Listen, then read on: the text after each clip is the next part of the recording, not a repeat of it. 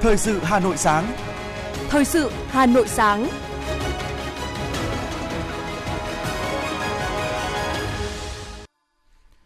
Kính chào quý vị và các bạn, bây giờ là chương trình thời sự của Đài Phát thanh và Truyền hình Hà Nội đang được phát trực tiếp trên sóng phát thanh tần số FM 90 MHz. Sáng nay thứ hai, ngày mùng 5 tháng 9 năm 2022 có những nội dung chính sau đây. Đô trưởng Romain, Campuchia, Hương Sreng bắt đầu chuyến thăm và làm việc tại thủ đô Hà Nội. Sáng nay, lễ khai giảng năm học 2022-2023 sẽ đồng loạt diễn ra trên cả nước, đánh dấu thời khắc của năm học mới bắt đầu. Thời tiết Hà Nội thuận lợi để khai giảng năm học mới. Cả nước đón khoảng 3 triệu lượt khách trong dịp nghỉ lễ mùng 2 tháng 9. Nhiều cây xăng tại Hà Nội, Vĩnh Phúc, Thái Nguyên hết hàng. Phần tin thế giới có những sự kiện nổi bật. Tổng thống Ukraine cảnh báo châu Âu sắp đối mặt với đòn quyết định từ Nga. 6 người chết khi leo núi lửa ở Nga. Và sau đây là nội dung chi tiết. Thưa quý vị và các bạn, tối qua, đoàn đại biểu cấp cao thủ đô Phnom Penh, Vương quốc Campuchia do ngài Khuông Strang, đô trưởng dẫn đầu đã tới thủ đô Hà Nội. Trong khuôn khổ chuyến thăm và làm việc từ ngày 4 đến ngày 6 tháng 9 năm 2022, chuyến thăm lần này của đoàn đại biểu Campuchia diễn ra trong bối cảnh hai nước Việt Nam Campuchia đang tích cực triển khai các hoạt động chào mừng năm hữu nghị Việt Nam Campuchia 2022, kỷ niệm 55 năm ngày thiết lập quan hệ ngoại giao giữa hai nước. Chuyến thăm cũng thể hiện sự coi trọng quan hệ hợp tác hữu nghị Việt Nam Campuchia cũng như quan hệ hữu nghị truyền thống giữa thủ đô Hà Nội với thủ đô Phnom Penh, Campuchia. Thiết thực hưởng ứng chào mừng năm hữu nghị Việt Nam Campuchia 2022, giúp tăng cường giao lưu, thắt chặt hơn nữa mối quan hệ hữu nghị hợp tác tốt đẹp giữa hai nước, hai dân tộc. Thảo luận thống nhất phương hướng hợp tác giữa hai thủ đô, chia sẻ các kinh nghiệm trong công tác xây dựng và phát triển kinh tế xã hội tại địa phương. Việc hai thủ đô tổ chức trao đổi đoàn cấp cao cũng sẽ là điều kiện thuận lợi để hai nước tiếp tục thúc đẩy các hoạt động hợp tác trên tất cả các kênh và lĩnh vực, đặc biệt trên đà hồi phục và phát triển kinh tế xã hội sau đại dịch COVID-19. Dự kiện trong những ngày thăm và làm việc tại Hà Nội, đoàn đại biểu cấp cao thủ đô Phnom Penh sẽ tới chào xã giao lãnh đạo Đảng, Nhà nước Việt Nam, chào xã giao đồng chí Bí thư Thành ủy Hà Nội Đinh Tiến Dũng, hội đàm với Chủ tịch Ủy ban dân thành phố Hà Nội Trần Sĩ Thanh, thăm khảo sát thực tế cơ sở hạ tầng trong một số lĩnh vực. Sáng nay, lễ khai giảng năm học 2022-2023 đồng loạt diễn ra trên cả nước vào sáng nay, đánh dấu thời khắc của năm học mới bắt đầu. Công tác chuẩn bị cho năm học này đã được các địa phương hoàn tất để sẵn sàng đón học sinh trở lại trường. Năm học mới, ngành giáo dục nhiều địa phương xác định đây là năm học tiếp theo trong lộ trình đổi mới giáo dục theo chương trình giáo dục phổ thông 2018. Trong đó đặc biệt chú ý đến việc kiện toàn cơ sở vật chất – theo báo cáo của Sở Giáo dục và Đào tạo Hà Nội, năm học 2021-2022 vừa qua, thành phố đã xây mới, thành lập mới 51 trường học các cấp, cải tạo sửa chữa trên 600 trường với tổng kinh phí hàng ngàn tỷ đồng, bố trí trên 1.460 tỷ đồng mua sắm và bổ sung trang thiết bị dạy học tối thiểu cho các trường, đặc biệt là thiết bị cho lớp 1 và lớp 6. Ủy ban nhân dân thành phố Hà Nội đã ban hành kế hoạch về việc đầu tư xây dựng, cải tạo trường học công lập để đủ điều kiện đạt chuẩn quốc gia, nâng cấp hệ thống y tế và tu bổ, tôn tạo di tích trong giai đoạn 2022-2025. Trong đó, lĩnh vực giáo dục và đào tạo dự kiến đầu tư 653 dự án với kế hoạch vốn là 20.913,4 tỷ đồng. Tuy nhiên, trước nềm thêm năm học mới, nhiều trường học tại Hà Nội cũng đang ở trong tình trạng quá tải, thậm chí là có nơi trẻ phải bốc thăm suất học ở trường công. Và theo tính toán, ở khối mầm non sẽ phải có ít nhất thêm 3 trường nữa thì mới đủ chỗ học. Nguyên nhân dẫn đến tình trạng quá tải trên là do các khu đô thị mới được xây dựng nhanh chóng, cũng như sau dịch COVID-19, nhiều nhóm lớp mầm non ngoài công lập phá sản phải đóng cửa. Học viện Phật giáo Việt Nam tại Hà Nội đã trang trọng tổ chức lễ khai giảng năm học mới 2022-2023 và trao bằng tốt nghiệp cử nhân Phật học khóa 8, thạc sĩ Phật học khóa 1 cho 306 học viên. Đánh giá trong những năm qua, công tác giáo dục đào tạo tăng ni của Giáo hội Phật giáo Việt Nam đã có những bước tiến rõ rệt cả về cơ sở vật chất lẫn quy mô, loại hình đào tạo và cấp học cả chứng chúng – với 4 học viện Phật giáo Việt Nam tại Hà Nội, Huế, Thành phố Hồ Chí Minh và Cần Thơ cùng 34 trường trung cấp Phật học. Phó Chủ tịch Ủy ban Trung ương Mặt trận Tổ quốc Việt Nam Ngô Sách Thực cho biết, thành tựu nổi bật, dấu mốc quan trọng trong công tác giáo dục của giáo hội là đầu năm 2018, Thủ tướng Chính phủ đã chính thức có chủ trương cho phép các học viện Phật giáo Việt Nam có đủ điều kiện được mở hệ đào tạo sau đại học, đào tạo bậc thạc sĩ và tiến sĩ Phật học. Việc này đã đánh dấu sự phát triển toàn diện của giáo hội trong công tác giáo dục Phật giáo. Chiều tối ngày hôm qua, Phòng Cảnh sát Giao thông Công an thành phố Hà Nội cho biết nhằm đảm bảo trật tự an toàn giáo dục, an toàn giao thông phục vụ nhu cầu đi lại trong lễ khai giảng năm học mới 2022-2023, đơn vị đã yêu cầu các đội cảnh sát giao thông phụ trách địa bàn chủ động phối hợp cùng công an các quận, huyện, thị xã gia quân thực hiện tháng cao điểm an toàn giao thông cho học sinh đến trường tháng 9 với phương châm không để học sinh lỡ khai giảng vì lý do mất an toàn giao thông. Theo kế hoạch thì từ 6 giờ sáng ngày hôm nay, tại các điểm trường trên các tuyến giao thông chính đi qua nhiều khu vực tập trung các trường học đều có cảnh sát giao thông phối hợp cùng lực lượng thanh tra giao thông, cảnh sát 113, công an phường ứng trực.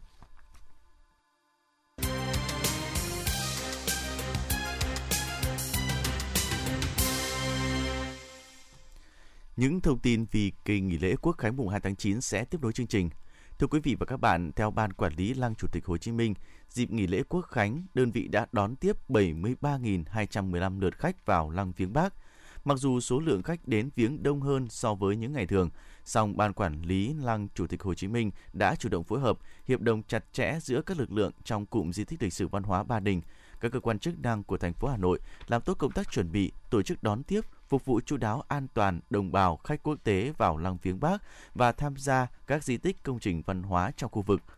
Theo lịch, Lăng Chủ tịch Hồ Chí Minh mở cửa đón nhân dân và khách quốc tế vào viếng Bác đến 10 giờ 30. Tuy nhiên, trong ngày Quốc khánh mùng 2 tháng 9, khi nhân dân ở khắp mọi miền Tổ quốc đều chung niềm vui mong mỏi được nhìn thấy Bác, Ban Quản lý Lăng Chủ tịch Hồ Chí Minh đã kéo dài thời gian mở cửa lăng để đón tiếp nhân dân, khách quốc tế được vào lăng viếng Bác. Theo số liệu thống kê từ các địa phương cho thấy, cả nước đón khoảng 3 triệu lượt khách trong dịp nghỉ lễ mùng 2 tháng 9, trong đó thành phố Hồ Chí Minh dẫn đầu cả nước về lượng du khách. Trong 4 ngày nghỉ lễ, nhiều nơi đông kín khách nhưng không quá tải. Theo ghi nhận ban đầu, top 3 địa phương dẫn đầu cả nước về lượng khách du lịch trong kỳ nghỉ lễ là thành phố Hồ Chí Minh, Hà Nội và Thanh Hóa. Đứng thứ hai là thủ đô Hà Nội. Trong 4 ngày nghỉ lễ, tổng lượng khách du lịch đến Hà Nội đạt 422,7 ngàn lượt, trong đó Hà Nội ước đón 22,7 ngàn lượt khách quốc tế và 400 ngàn lượt khách nội địa. Tổng thu từ khách du lịch ước đạt sấp xỉ là 1.300 tỷ đồng.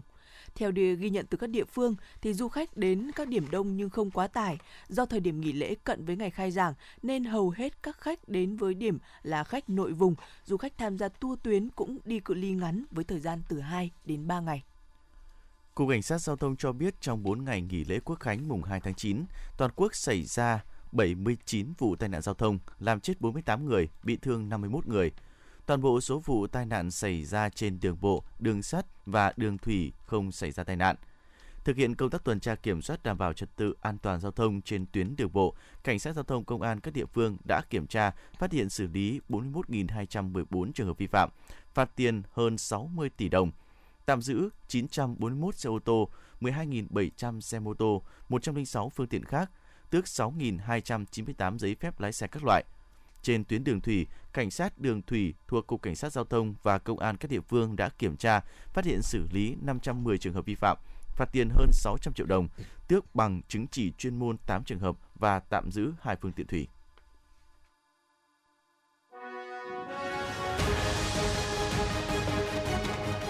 Thời sự Hà Nội, nhanh,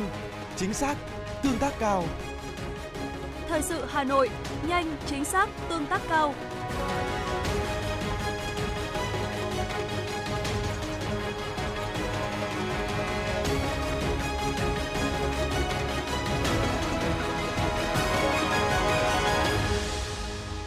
Chuyển sang những thông tin kinh tế. Thưa quý vị và các bạn, ông Nguyễn Bằng Thắng, Cục trưởng Cục Thuế Doanh nghiệp lớn của Tổng cục Thuế cho biết, thời gian vừa qua, Tổng cục Thuế cũng đã thực hiện nhiều hình thức, giải pháp tuyên truyền, trao đổi, vận động trực tiếp các nhà cung cấp của nước ngoài để thực hiện nghĩa vụ thuế tại Việt Nam – từ khi khai trương cổng thông tin điện tử dành cho nhà cung cấp của nước ngoài đến nay, cơ quan thuế đã tiếp nhận và đăng ký thuế cho nhiều nhà cung cấp của nước ngoài lớn, trong đó có những tập đoàn công nghệ hàng đầu thế giới, phải kể đến là Meta, Facebook, Google, Microsoft, TikTok, Netflix với số thuế nộp ngân sách nhà nước là hàng chục triệu đô la Mỹ. Tổng cục Thống kê cho biết chỉ số sản xuất toàn ngành công nghiệp tháng 8 ước tăng khoảng 2,9% so với tháng trước và tăng 15,6% so với cùng kỳ năm trước. Tính chung 8 tháng năm 2022, chỉ số sản xuất toàn ngành công nghiệp ước tăng 9,4% so với cùng kỳ năm 2021. Tổng cục Thống kê cho biết, chỉ số sản xuất công nghiệp 8 tháng năm 2022 so với cùng kỳ năm trước tăng ở 61 địa phương và giảm ở hai địa phương trên cả nước. Theo đó, có một số địa phương có chỉ số sản xuất toàn ngành công nghiệp đạt mức tăng khá cao do ngành công nghiệp chế biến, chế tạo, ngành sản xuất và phân phối điện tăng cao. Ở chiều ngược lại, một số địa phương có chỉ số sản xuất toàn ngành công nghiệp tăng thấp hoặc giảm khi hoạt động sản xuất kinh doanh vẫn gặp nhiều khó khăn do ảnh hưởng của dịch Covid-19. Ngành công nghiệp chế biến chế tạo chưa lấy lại, chưa lấy lại được đà tăng trưởng cao như thời điểm trước khi xảy ra dịch bệnh. Ngành khai khoáng và ngành sản xuất phân phối điện tăng thấp hoặc giảm.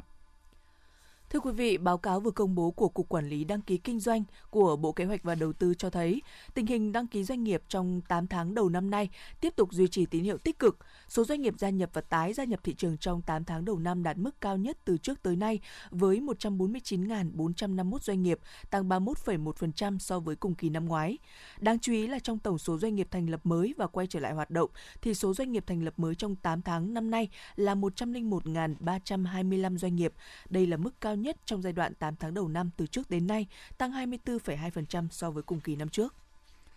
Mặc dù quý 3 thường là mùa thấp điểm đối với thị trường tiêu thụ ô tô của Việt Nam, nhưng do lực cầu bị dồn nén lớn, trong khi nguồn cung là hạn chế do thiếu chip toàn cầu, điều này giúp doanh số tiêu thụ ô tô sẽ duy trì ổn định trong những tháng còn lại của quý 3 trước khi bước vào mùa cao điểm trong quý 4 năm 2022.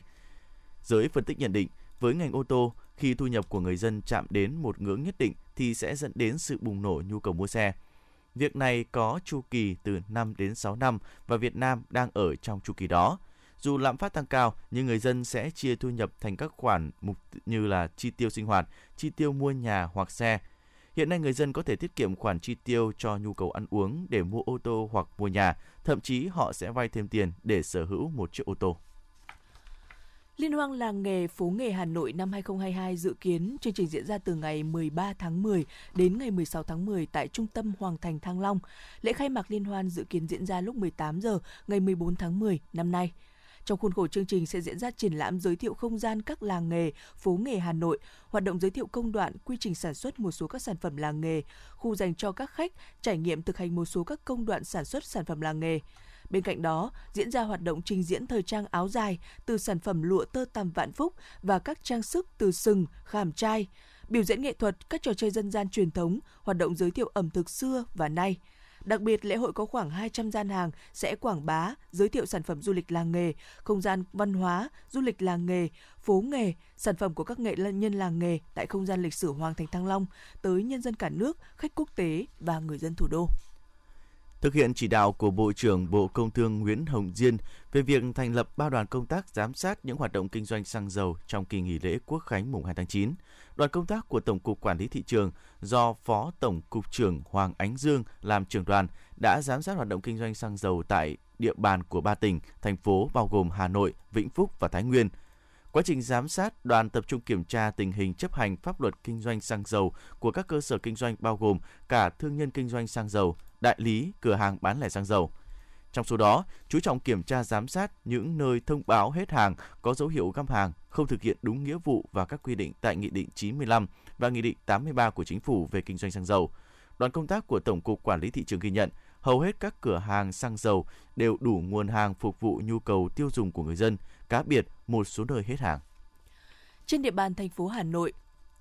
đoàn công tác đã di chuyển qua 5 cửa hàng kinh doanh xăng dầu tại các huyện Đông Anh, Mê Linh, Sóc Sơn và theo ghi nhận, đa số các cửa hàng đều hoạt động bình thường, nguồn xăng dầu đủ để phục vụ nhu cầu của người dân. Tuy nhiên, tại các cửa hàng xăng dầu số 2 của công ty cổ phần Nam Hồng, địa chỉ km 6, đường Bắc Thăng Long Nội Bài, Nam Hồng, Đông Anh, Thương nhân phân phối là công ty cổ phần vật tư thương mại Vĩnh Phúc đã hết mặt hàng xăng, chỉ còn kinh doanh dầu. Tại thời điểm đoàn có mặt, cửa hàng này không treo biển hết xăng để thông báo với người dân. Cùng đó thì tại cây xăng này, đội quản lý thị trường tại địa bàn đã tiếp à, tiến hành lập biên bản ghi nhận tình hình hết xăng hai lần vào hai ngày liên tiếp là ngày mùng 1 và ngày mùng 2 tháng 9. Thưa quý vị và các bạn, đề án phân cấp quản lý nhà nước ủy quyền trên địa bàn thành phố Hà Nội là một nhiệm vụ khó, phức tạp, có tính bao quát rộng trên toàn bộ các lĩnh vực như kinh tế xã hội, được điều chỉnh bởi nhiều văn bản quy phạm pháp luật. Tính khả thi còn phụ thuộc nhiều yếu tố như năng lực bộ máy cán bộ, nguồn lực về tài chính. Chính vì vậy, thành phố xác định công tác ra soát điều chỉnh phân cấp ủy quyền là công việc thường xuyên và liên tục của thành phố. Hà Nội sẽ quyết liệt phân cấp ủy quyền tháo gỡ các điểm nghẽn, thúc đẩy đầu tư công. Tại hội nghị chuyên đề bàn về một số nội dung quan trọng liên quan đến phân cấp ủy quyền quản lý nhà nước và đầu tư công do Ban chấp hành Đảng bộ thành phố Hà Nội khóa 17 tổ chức, Bí thư Thành ủy Đinh Tiến Dũng nhấn mạnh, kết quả giải ngân toàn thành phố đến nay chưa có nhiều chuyển biến tích cực, tỷ lệ giải ngân vẫn ở mức thấp. Tính đến cuối tháng 8 năm 2022, mới đạt tỷ lệ 27,1% kế hoạch, thấp hơn mức trung bình của cả nước và nằm trong 11 địa phương có tỷ lệ giải ngân thấp nhất cả nước. Bí thư Thành ủy Đinh Tiến Dũng cho biết để đảm bảo tính hiệu lực, hiệu quả và tính khả thi trong quá trình tổ chức thực hiện của quy định về phân cấp ủy quyền trên địa bàn thành phố. Từ quy định của pháp luật và thực tiễn triển khai tại địa phương, đơn vị mình, đề nghị các đồng chí thành thành ủy viên, các đồng chí thủ trưởng các đơn vị trực thuộc thành phố tập trung thảo luận, đánh giá kỹ và cho ý kiến chất lượng về nội dung phân cấp ủy quyền nêu trong đề án. Đồng thời, đề nghị các đồng chí tiếp tục trao đổi để có thể đề xuất thêm những nội dung, lĩnh vực, nhiệm vụ cần đẩy mạnh phân cấp ủy quyền cũng như các thủ tục hành chính có thể ủy quyền cho chính địa phương mình trên tinh thần cấp nào, địa phương nào làm tốt hơn, hiệu quả hơn, thuận lợi và kịp thời hơn thì giao cho cấp đó thực hiện nhằm phục vụ tốt nhất đời sống dân sinh và phục vụ nhiệm vụ phát triển kinh tế xã hội của thành phố. Theo Phó Chủ tịch Ủy ban dân thành phố Hà Minh Hải, để thúc đẩy triển khai kế hoạch đầu tư công trung hạn, Ban cán sự Đảng Ủy ban dân thành phố sẽ tiếp thu, giả soát các dự án chuyển tiếp, giả soát khả năng cân đối vốn của từng ngành, từng lĩnh vực, trong đó ưu tiên phát triển hạ tầng giao thông và hạ tầng xã hội. Thành phố cũng sẽ tập trung giải quyết những điểm nghẽn, nhất là về chính sách liên quan đến giá vật liệu xây dựng. Đối với các vướng mắc liên quan đến sự phối hợp giữa các sở, ngành, thành phố cũng sẽ tổ chức họp chuyên đề để chỉ đạo xử lý dứt điểm. Phó Chủ tịch Ủy ban dân thành phố Hà Minh Hải cho biết. Tập trung tháo gỡ khó khăn, đặc biệt là các cái điểm nghẽn trong thực hiện kế hoạch đầu tư công như giải phóng mặt bằng, à, về biến động giá, công bố giá, đặc biệt là giá vật liệu xây dựng và trước mắt thì ngay trong những ngày đầu tháng 9 thì lãnh đạo Ủy ban thành phố cũng sẽ tổ chức cái họp chuyên đề để giả soát đôn đốc tháo gỡ những khó khăn vướng mắc à, đối với các dự án đầu tư công năm 2022. Bí thư Thành ủy Đinh Tiến Dũng cho biết, đề án phân cấp quản lý nhà nước ủy quyền trên địa bàn thành phố Hà Nội được giao cho ban cán sự Đảng Ủy ban dân thành phố tiếp thu tối đa các ý kiến xác đáng của các đại biểu, hoàn thiện đề án trình Hội đồng nhân dân thành phố xem xét thông qua tại kỳ họp tháng 9 năm 2022. Quá trình tiếp thu hoàn thiện đề án, cần lưu ý giả soát kỹ để đảm bảo tính bao phủ, không bỏ sót chức năng quản lý nhà nước trên địa bàn thành phố. Phân cấp cần đảm bảo tính ngang bằng giữa các cấp chính quyền thành phố. Trong trường hợp cần thiết thì có thể thí điểm đối với một số lĩnh vực, nội dung thuộc các địa bàn phù hợp tăng cường ủy quyền cho những quận huyện, cơ quan đơn vị có năng lực và điều kiện làm tốt để từng bước khơi thông các điểm nghẽn phát triển phân cấp ủy quyền cần gắn chặt với cải cách hành chính, giảm đầu mối tầng nấc xử lý nhiệm vụ, rút ngắn thời gian thực hiện các quy trình thủ tục, giải quyết kịp thời, đáp ứng tốt hơn các yêu cầu chính đáng của tổ chức, doanh nghiệp và người dân. Lưu ý một số giải pháp, biện pháp trong công tác chỉ đạo điều hành và tổ chức triển khai thực hiện, Bí thư Thành ủy nhấn mạnh phải tiếp tục siết mạnh kỷ luật, kỷ cương, nêu cao trách nhiệm người đứng đầu trong thực hiện kế hoạch đầu tư công năm 2022 trên tất cả các ngành, các lĩnh vực, các địa phương, các cấp quản lý đồng chí Bí thư Thành ủy tin tưởng với truyền thống đoàn kết, thống nhất, trách nhiệm, bản lĩnh và sáng tạo, Ban chấp hành Đảng bộ thành phố, Ban Thường vụ Thành ủy, Thường trực Thành ủy và cả hệ thống chính trị của thành phố sẽ tập trung cao độ, nỗ lực phấn đấu, hoàn thành toàn diện các đề án, dự án, kế hoạch đã đề ra và tổ chức thực hiện thắng lợi các nhiệm vụ chính trị năm 2022 và các năm tiếp theo góp phần thực hiện thắng lợi nghị quyết đại hội lần thứ 13 của Đảng và nghị quyết đại hội lần thứ 17 Đảng bộ thành phố.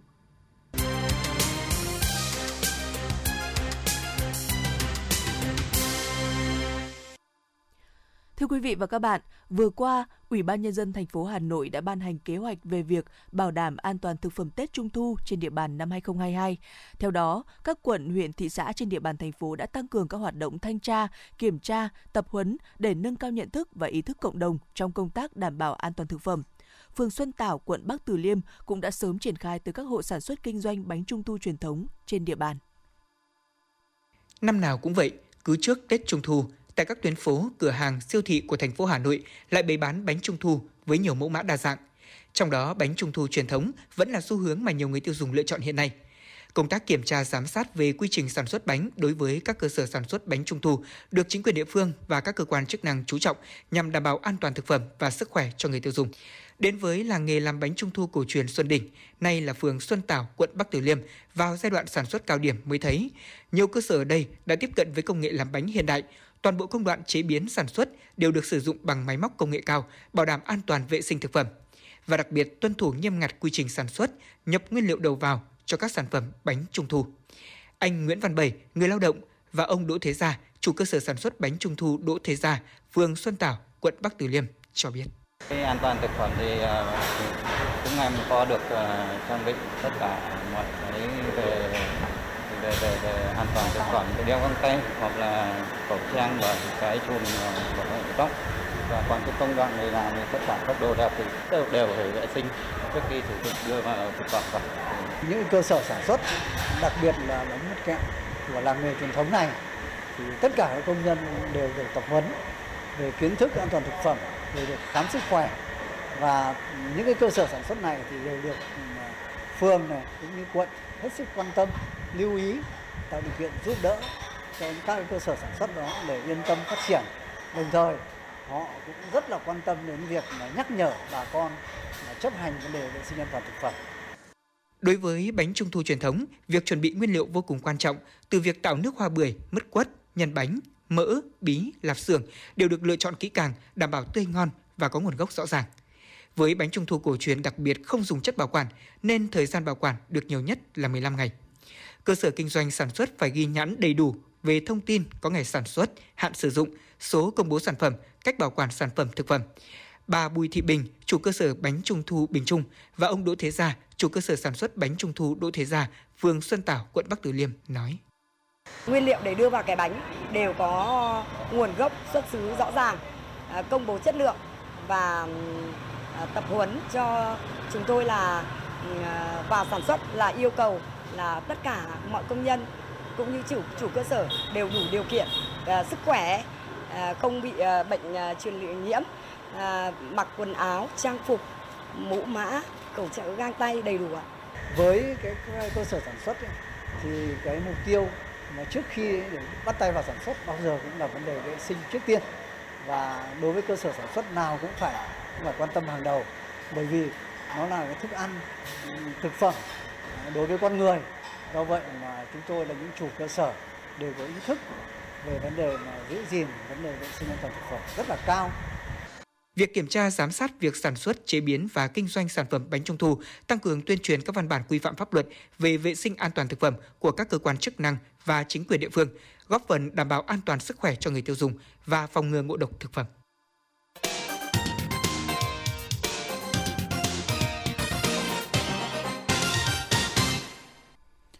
Quý vị và các bạn đang nghe chương trình thời sự của Đài Phát thanh và Truyền hình Hà Nội. Chương trình đã được phát trực tiếp trên kênh phát thanh tần số FM 90 MHz. Phần tin thế giới sẽ tiếp nối chương trình. Tổng thống Ukraine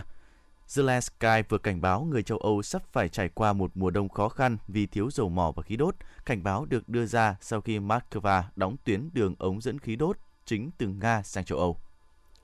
Moscow cho biết lý do gây gián đoạn nguồn cung năng lượng là các lệnh trừng phạt của phương Tây đối với Nga và các vấn đề kỹ thuật, trong khi châu Âu cáo buộc Nga vũ khí hóa nguồn cung năng lượng vì phương Tây hỗ trợ Kiev về ngoại giao và quân sự. Một số nhà phân tích cho rằng tình trạng thiếu thốn và giá cả sinh hoạt tăng cao khi mùa đông đến gần sẽ khiến châu Âu không thể tiếp tục giữ vững ủng hộ đối với Kiev trước những người dân bất mãn. Một tàu chiến của Thổ Nhĩ Kỳ đã cập cảng ở Israel trong chuyến thăm đầu tiên. Như vậy, sau hơn một thập kỷ vào thời điểm quan hệ giữa hai đồng minh của Mỹ đang được cải thiện. Theo đó, vào ngày 3 tháng 9, khinh hạm của Thổ Nhĩ Kỳ cũng cập cảng Haifa của Israel trong khuôn khổ cuộc diễn tập của NATO ở Địa Trung Hải. Theo báo Đức, 3 phần tư các khu vực của Đức đã báo cáo với chính quyền trung ương rằng họ không thể tiếp nhận thêm người sơ tán Ukraine. Dẫn lời ngồi ờ, một phát ngôn viên của Bộ Nội vụ Đức, thì tờ báo cho biết số người rời khỏi Ukraine vào Đức kể từ cuối tháng 2 đến nay đã vượt quá là 980.000 người. Trong khi số lượng người sơ tán tìm đến Đức gần đây đã giảm bớt một chút sau nhiều khu vực bày tỏ lo ngại rằng chỗ ở của người tị nạn đang đạt đến giới hạn – Đứng trước tình trạng như vậy, thì 12 trong tổng số 16 bang tại Đức đã kích hoạt chế độ đóng băng đối với hệ thống phân chia ban đầu. Trung Quốc đã nâng mức ứng phó với siêu bão Hinano lên mức cấp 3 và ứng phó khẩn cấp thảm họa biển lên cấp 2. Vì Trung Quốc nâng mức cảnh báo trước siêu bão diễn ra trong bối cảnh cơn bão này đã mạnh lên trước khi tiến vào vùng biển gần Trung Quốc. Từ ngày 14 tháng 6 đến ngày 3 tháng 9, tổng số nạn nhân tử vong do mưa lũ ở Pakistan đã tăng lên là 1.282 người, gần 1 phần 3 trong số này là trẻ em. Các cơ quan nhân đạo cảnh báo Pakistan đang cần viện trợ dài hạn khi số người thiệt mạng vì lũ lụt thảm khốc ở nước này tiếp tục tăng cao. Các cơ quan cứu trợ cảnh báo thảm họa tại Pakistan còn lâu mới kết thúc và khi thảm họa tiếp tục xảy ra thì trẻ em sẽ là một trong những đối tượng dễ bị tổn thương nhất. Theo các hình ảnh vệ tinh của cơ quan vũ trụ châu Âu, có thời điểm hơn 1 phần 3 diện tích của Pakistan chìm trong nước lũ. Các tổ chức cứu trợ và chính phủ của Pakistan cho biết 33 triệu người ở nước này bị ảnh hưởng bởi mưa lũ. Trong số đó, hơn 3 triệu trẻ em đang cần được hỗ trợ nhân đạo khẩn cấp do nguy cơ mắc các bệnh lây truyền qua đường nước, đuối nước và suy dinh dưỡng. Lũ lụt cũng đã làm hư hại nặng và phá hủy 17.566 trường học trên toàn quốc, gây ảnh hưởng hơn nữa tới việc học tập của trẻ em Pakistan sau 2 năm đóng cửa do đại dịch COVID-19. Công ty dược phẩm sinh học Casino Trung Quốc thông báo vaccine phòng COVID-19 dạng sông hơi sử dụng đường mũi và họng của hãng đã được cơ quan quản lý nước này cấp phép sử dụng khẩn cấp. Thông báo từ Casio nêu rõ quyết định trên sẽ có tác động tích cực tới kết quả kinh doanh của công ty nếu vaccine được các cơ quan chính phủ đặt mua và sử dụng. Tuy nhiên, à, Casino cũng lo ngại sẽ chịu sự cạnh tranh mạnh mẽ từ các vaccine khác đã được cấp phép hoặc là đang trong giai đoạn thử nghiệm. Hôm qua, 6 người đã thiệt mạng và 6 người khác được cho là bị mắc kẹt khi leo núi lửa Kicheskaya Skopka ở vùng viễn đông của Nga. Thời tiết gió rét buốt đã ngăn chặn mọi nỗ lực giải cứu. Các nhà chức trách cho biết nhóm leo núi có 12 người, bao gồm hai hướng dẫn viên. Các thành viên đã leo lên ngọn núi lửa cao 4.754 m vào ngày 30 tháng 8. Đến ngày 3 tháng 9, nhóm gặp rắc rối khi một số người rơi xuống thiệt mạng từ độ cao gần 4.200 m, trong khi một người bị gãy chân. Mới đây, hình ảnh mô phỏng tái tạo khuôn mặt của một người phụ nữ sống cách đây khoảng 5.700 năm đã được công bố, gây bất ngờ bởi độ hoàn chỉnh và chân thực cao. Được biết, đây là chân dung của một người phụ nữ tầm 40 tuổi chưa rõ danh tính sống tại vùng đất này là Malaysia trong khoảng từ năm 800, xin lỗi, từ năm 8.000 đến 3.300 trước công nguyên. Toàn bộ quá trình hoàn thiện kéo dài trong vòng nhiều tháng và cho đến thời điểm hiện tại thì nguyên nhân tử vong của người phụ nữ Penang còn là một ẩn số.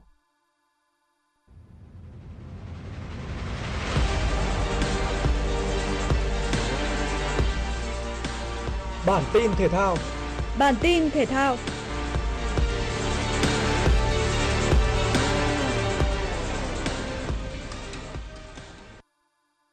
Sài Gòn Heat tiếp tục thể hiện sức mạnh áp đảo trước Hà Nội Buffalo tại loạt trận chung kết giải bóng rổ Việt Nam 2022. Trong hiệp 1, đội khách nhanh chóng triển khai các bài đánh sở trường và dẫn trước 22-19.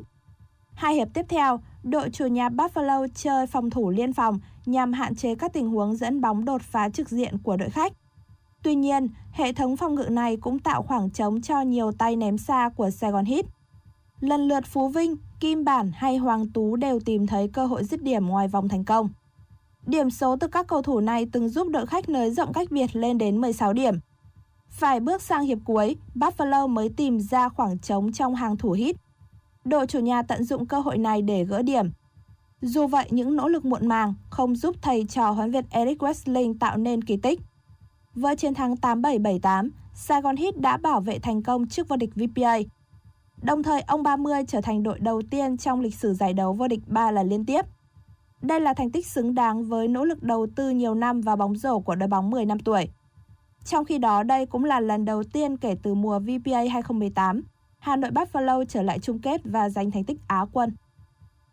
Tại vòng 3 giải quần vợt Mỹ mở rộng 2022, Serena Williams đối đầu với tay vợt xếp hạng 46 là Ala Tomlanovic. Tay vợt người Mỹ dẫn 5-3 ở set đầu rồi thua ngược 5-7 vì mất nhịp giao bóng và lép vế ở các pha bóng dài. Chủ nhân 6 danh hiệu ở US Open thắng liền 4 game đầu set 2 nhưng vẫn bị kéo vào loạt tiebreak, nơi Serena chơi mạo hiểm với những cú đánh khó về hai góc và thắng 7-6. Ở set cuối, tay vợt Mỹ tiếp tục tận dụng thành công breakball ngay ở game đỡ bóng đầu tiên. Tuy nhiên, thể lực suy giảm khiến Serena không thể đảo ngược tình thế và thua 1-6. Như vậy, Serena Williams khép lại sự nghiệp thi đấu đỉnh cao với 73 danh hiệu WTA, trong đó có 23 Grand Slam. Ở nội dung đơn nam, hạt giống số 1 Dani Medvedev chỉ tốn chưa đầy 2 giờ để giành chiến thắng trước U Chi với tỷ số lần lượt là 6-4, 6-2 và 6-2.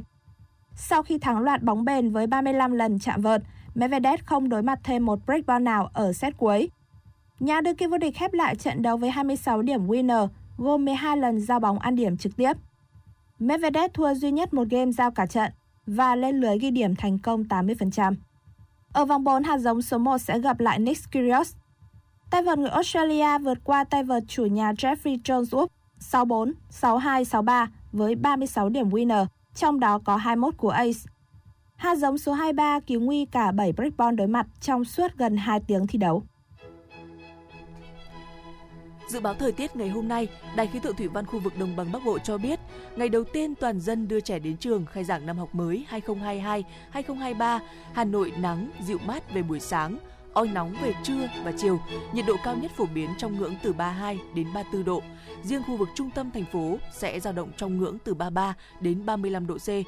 Hình thế thời tiết nêu trên tại Hà Nội sẽ duy trì đến ngày 7 tháng 9 với mức nhiệt độ cao nhất trong ngày không vượt quá 35 độ. Tuy nhiên, do ảnh hưởng của rãnh áp thấp có trục qua khu vực Trung Bộ nâng trục lên phía Bắc kết hợp với hội tụ gió trên cao nên là từ ngày mùng 8 đến từ ngày mùng 10 tháng 9 thì Hà Nội sẽ có mưa rào và rông, có nơi có mưa to kèm theo những hiện tượng lốc xét, mưa đá và gió giật mạnh. Thời tiết mát, nhiệt độ những ngày đó sẽ giảm từ 4 đến 5 độ so với những ngày trước, cao nhất không vượt quá 31 độ C. Quý vị và các bạn vừa nghe chương trình thời sự của Đài Phát thanh và Truyền hình Hà Nội. Chỉ đạo nội dung Nguyễn Kim Khiêm, chỉ đạo sản xuất Nguyễn Tiến Dũng, tổ chức sản xuất Xuân Luyến. Chương trình do biên tập viên Thủy Chi, phát thanh viên Bảo Nhật Hoài Linh cùng kỹ thuật viên Duy Anh thực hiện. Xin chào và hẹn gặp lại quý vị trong chương trình thời sự 11 giờ trưa nay.